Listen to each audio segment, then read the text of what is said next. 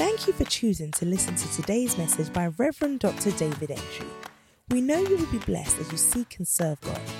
We believe that this message will stir up a desire for more of God even as you listen. Be blessed. Father, thank you for the entrance of your word gives light and brings understanding to the simple. Inoculate us with your word. Give us an exposure to you, to yourself through your word. In the name of Jesus Christ. We thank you. We give you praise. In Jesus' name. Amen. Seven enemies of praise. Seven enemies of praise. Hallelujah. Seven enemies of praise. Number one enemy of praise is murmuring and complaining. Murmuring and complaining. Why, why should this happen to me? Why me? Why me? Why me? Why me? In First Corinthians chapter 10, verse 10, Bible says that they murmured. They murmured and God was not pleased with them. First Corinthians 10, neither murmur ye, as some of them also murmured and were destroyed of the destroyer. When you murmur, you expose yourself to distraction. You can't be praising God with murmur in your heart. Once you complain, you can't praise God. Anytime something goes wrong, thank God that He's with you. Instead of complaining that why did why should this go like this? Why?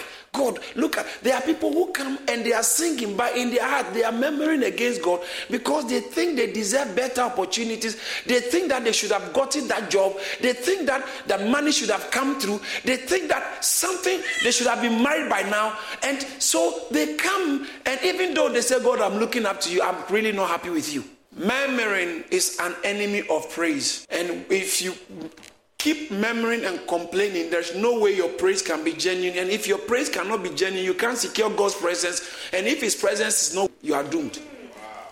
Because the only safety for tomorrow is the presence of God. He said, Even though I walk through the valley of the shadow, I have not feared, for thou art with me. It's the presence of God that guarantees your safety for tomorrow.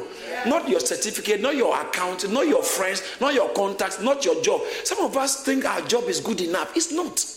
Your job is not good enough. Your business is not big enough. God is bigger. Someone shout hallelujah. hallelujah. Number two enemy of praise is the spirit of heaviness. Let's all say that together. Say it again, please. The spirit of, in Isaiah chapter 61, verse 3, it says that to give us the spirit of joy, he said, to appoint unto them that mourn in Zion, to give unto them beauty for ashes, the oil of joy for mourning, the garment of praise for what? The spirit of heaviness is a spirit. Heaviness is a spirit. You, you, you just feel, I don't know why, I feel so down. I feel so down. The devil likes it. As long as he can keep you down, there is no way God can really help you. As long as he can keep you down. That is why sometimes things happen in your life just to distract you and derail you. There are people who time at times come and they feel like I, am even tired. I'm just tired about of all this. I don't want to continue. It's the spirit of heaviness. Depression comes through the spirit of heaviness, and once you are depressed, you'll be oppressed. Depression is the highway of oppression. You cannot be oppressed until you are depressed. And so the spirit of, and Bible says that to appoint the, the garment of praise for the spirit of heaviness. So when the spirit of heaviness is on you, you cannot praise God. That is why I said, enter his gates with gratitude, thanksgiving. Thank you that I'm alive. Stop the complaining. Thank God that you are alive. I don't have any, I don't have shoes. I, all my shoes are old. At least you have legs. Thank God for the legs. Thank God for the legs. Thank God for the less. I don't have any food to eat. All I have in my house is a piece of small, small rice, and there's no stew, nothing. Thank God for the rice. Someone will, will, will praise God just for that rice, uh, just a handful of that rice. Thank God. And as you thank Him, you tell Him to take over. Yes. Heaviness will kill you. Have you realized heaviness exposes people to all kinds of sicknesses? Yes. Heaviness kills you before your time. Heaviness. People, have you seen people who are at a certain age and you don't you can't tell their, that's their age? yeah, yeah, yeah. But people, there are others who can be younger And because of heaviness, wahala, they are not happy. They begin to grow age. They age so fast. Heaviness will make you age faster than normal. So that means that heaviness facilitates and accelerates your movement towards the grave. Yeah, you are growing faster. So you are going faster. You are going quicker. Heaviness puts your, one of your legs on a banana peel and the other one in the grave. Now, watch this. Joy is so important. Joy is what will take care of the heaviness. You can't praise God without joy. Joy. There are people who come to church and you are just down you, because the day has been bad, so you don't feel like it. You're, you're dull. You don't have to feel. You just have to do and flow in it. Heaviness. It, the, the, the devil likes to target your joy. Can you imagine? God said, Because you do not serve me with joyfulness and gladness of heart. Deuteronomy chapter 28, verse 47. Deuteronomy 28, 40, 47. Look at it from the screen. He said, Because you did not because you did not serve, can you imagine? Because you did not serve the Lord your God with what? Joyfulness. See, happiness will take away the joyfulness.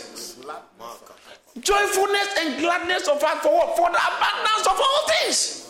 Joyfulness. He said, because of that, look, look at what happens. You become a victim in life. So many people think they are, they are joining prayer lines, receiving prayer upon prayer, but the problem is the heaviness that is operating in their life. It has turned off God. That's why anytime we come to church, we normally start with singing so that you can enter his gate with thanksgiving and express your joy, and then joy begins to well. When joy wells up, you can draw from God anything. When David sinned against God by going for someone's wife and marrying the woman, David when he saw his sin in Psalm 51, he prayed. He says that, Take not away your Holy Spirit from me. And then in verse 12, he said, Restore unto me the joy. He said, There is joy in serving God. There is joy, spirit of he said, Restore unto me the joy of thy salvation. You are coming to joy, church and your heart is bubbling. You are excited. But when you come to church, you are, you are so down. Things have happened to you. The devil has put so much on your head. Yeah. Sometimes when people are getting standing up singing, you just sit down because you can't be bothered. You are too tired and fed up in life. The devil is getting closer. Is keeping God away from you. David said, "Restore unto me the joy of that That's why he said, I was glad when they said unto me, it's time to go to church. I can't wait to go to church. If you can't wait to leave church, there's a problem. Shout hallelujah. Number one is memory and complaint. Number two, spirit of heaven. Number three, discontentment. Discontentment. What you have is not enough for you. You are looking at your shoe, comparing with someone's shoes. So your own is not enough. At least you are married, you have a husband. You, you wish your husband was like that sister's husband. You see, that's the problem. That's the problem. Con- discontentment. You are not satisfied with what you have got. You always feel it should have been better. You are always comparing, looking at, and so as long as you feel it's better over there and it should have been there, you should have been there instead of here. Can you imagine as old as certain people are? In this modern day, you are still lamenting that you were not born in a royal family. At your age, what can that do for you? No, think about it. Look, at your age, you hope, you keep hoping. I wish I was born in a royal family. I wish I was born in a royal family. Or I wish I was born an American. I wish I was born British. And so what? That, that you, you don't have. Be content. Be content. Thank God for your nose. Thank God for your hair. It does not matter. It may not be long. At least thank God for that hair. Thank God. Thank God. Thank God. Thank God. Thank God. Be content. First Timothy chapter 6, verse 6, he said, Be content with such as you have. Because say, but godliness with but godliness with contentment is big gain. Wow. You've got something. Godliness. Stop comparing. Uh, where am I? Where is it? All my friends are married. I'm not married. And um, and even look, the kind of job I'm doing, I could have done better. You see, there is. Watch this. That's the truth. Someone will always be better than you in something. And the truth also is, you are also better in something. so why do you leave the one you are better in and begin to concern, worry about what you are not better in than someone? Because someone will always be better than you. The richest man this year is not likely to be the richest man next year. Because someone will always be better. The richest man may not have a daughter. He has all the money, but not a daughter. Right. Or not sleep. Be content. Tell someone, be content. Lack of contentment is, it's something that will push people to grave very fast. Graveyard, very fast. But you see, you can't praise God when you are not content. Let Jesus, he said, My, my grace is sufficient for you. What again? What again are you looking for? And particularly, most of the time, when we talk about contentment or discontentment, it is always connected to material things. Yes. Material things. Yeah, I don't have a car. I don't have my own. My number plate is 08. Someone say, hey place is 08. You know what I'm talking about? And so you begin to compare yourself to other people, and it makes you discontented. And you come to the house of God and you don't appreciate where you are. Right, right, right. You can't appreciate because materialism is dwarfing you.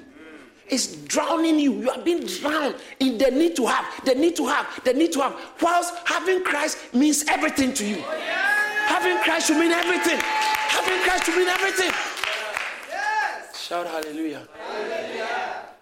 So, discontentment is a poison, it is an enemy to praise.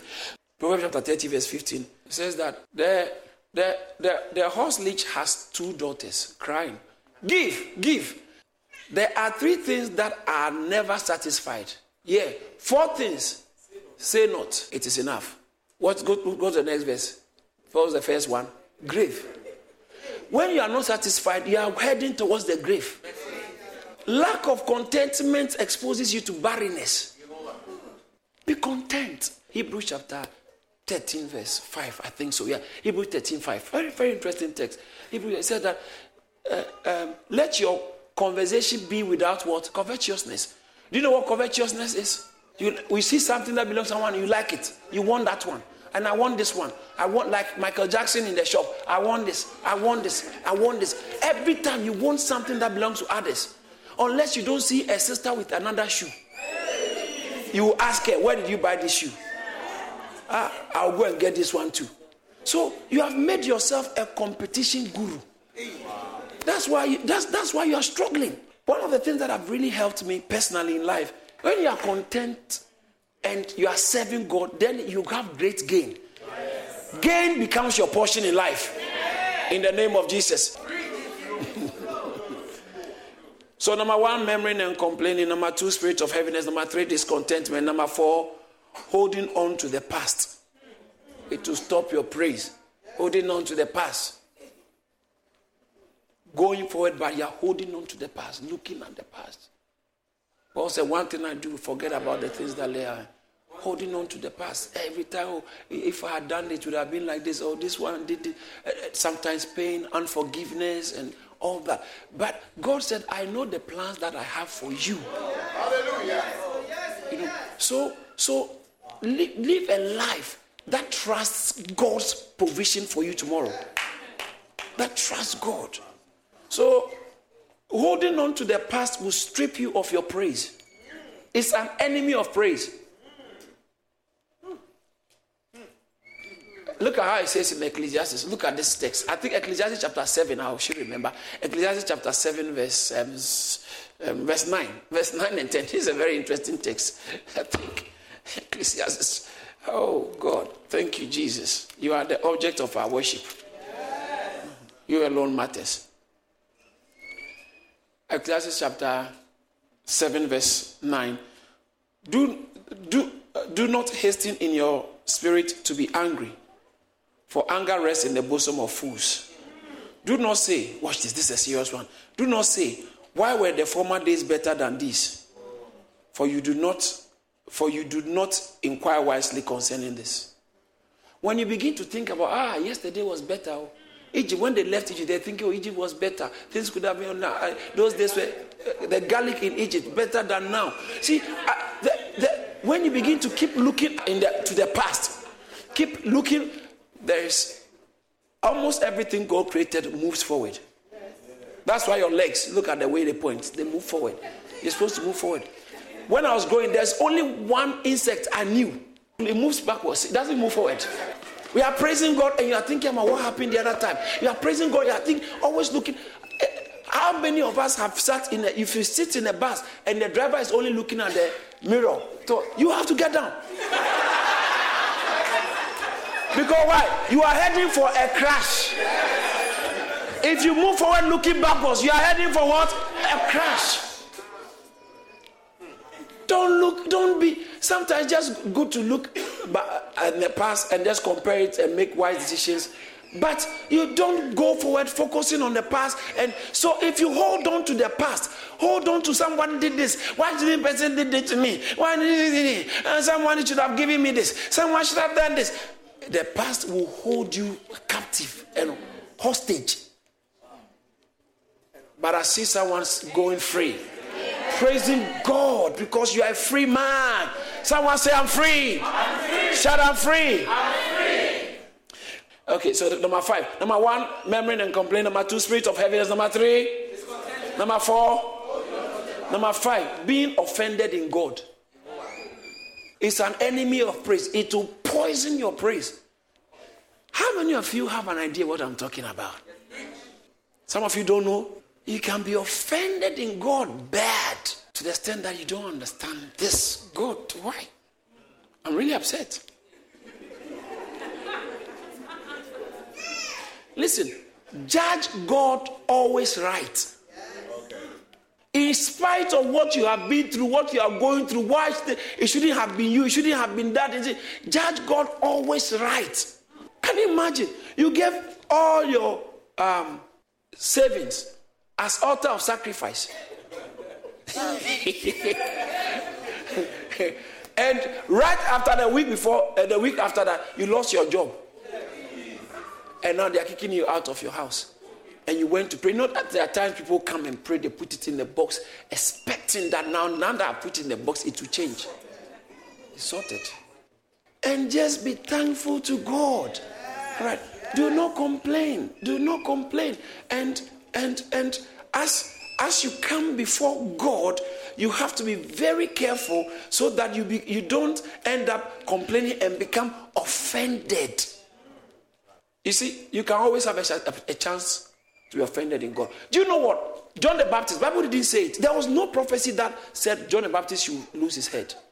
But when you study a text very carefully, should I take you into it a little bit and show you? In Matthew, Matthew chapter 11, 11, Matthew chapter 11, verse 2 and verse 3. See what it says. And when John had heard in prison about the works of Christ, what did he do? He said to Where was he? Where was he? He was the one who introduced Jesus. He said, Ah, this is the man. I gave him opportunities, I gave him a platform in life. I launched him up. I connected him. I referred, I wrote his CV for him. I did it for him.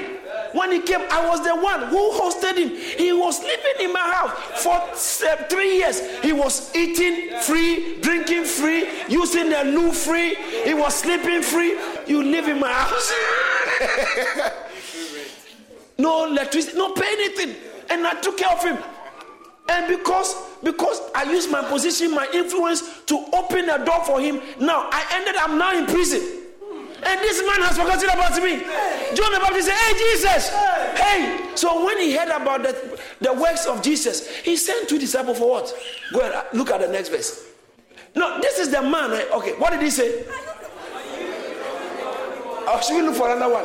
No. Someone say, Oh. Now, this is the man in John chapter 1, verse 29, when he saw Jesus coming, John 1 29, do you know what he said? He said, The next day, John saw Jesus coming towards him, and he said, Behold, the Lamb of God who takes away the sin. Hey! The same man. The same man. The prison has now changed his mentality. The same John. Yes.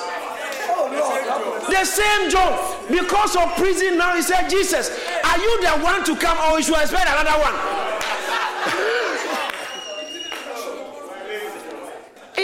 Same God who told me? Is this the same God who spoke to me? Is this the same God who blessed me with that job? Is this the same God who gave me that husband? Is this the same God who gave me that wife? Is this the same God who gave me that child? And now look at this child.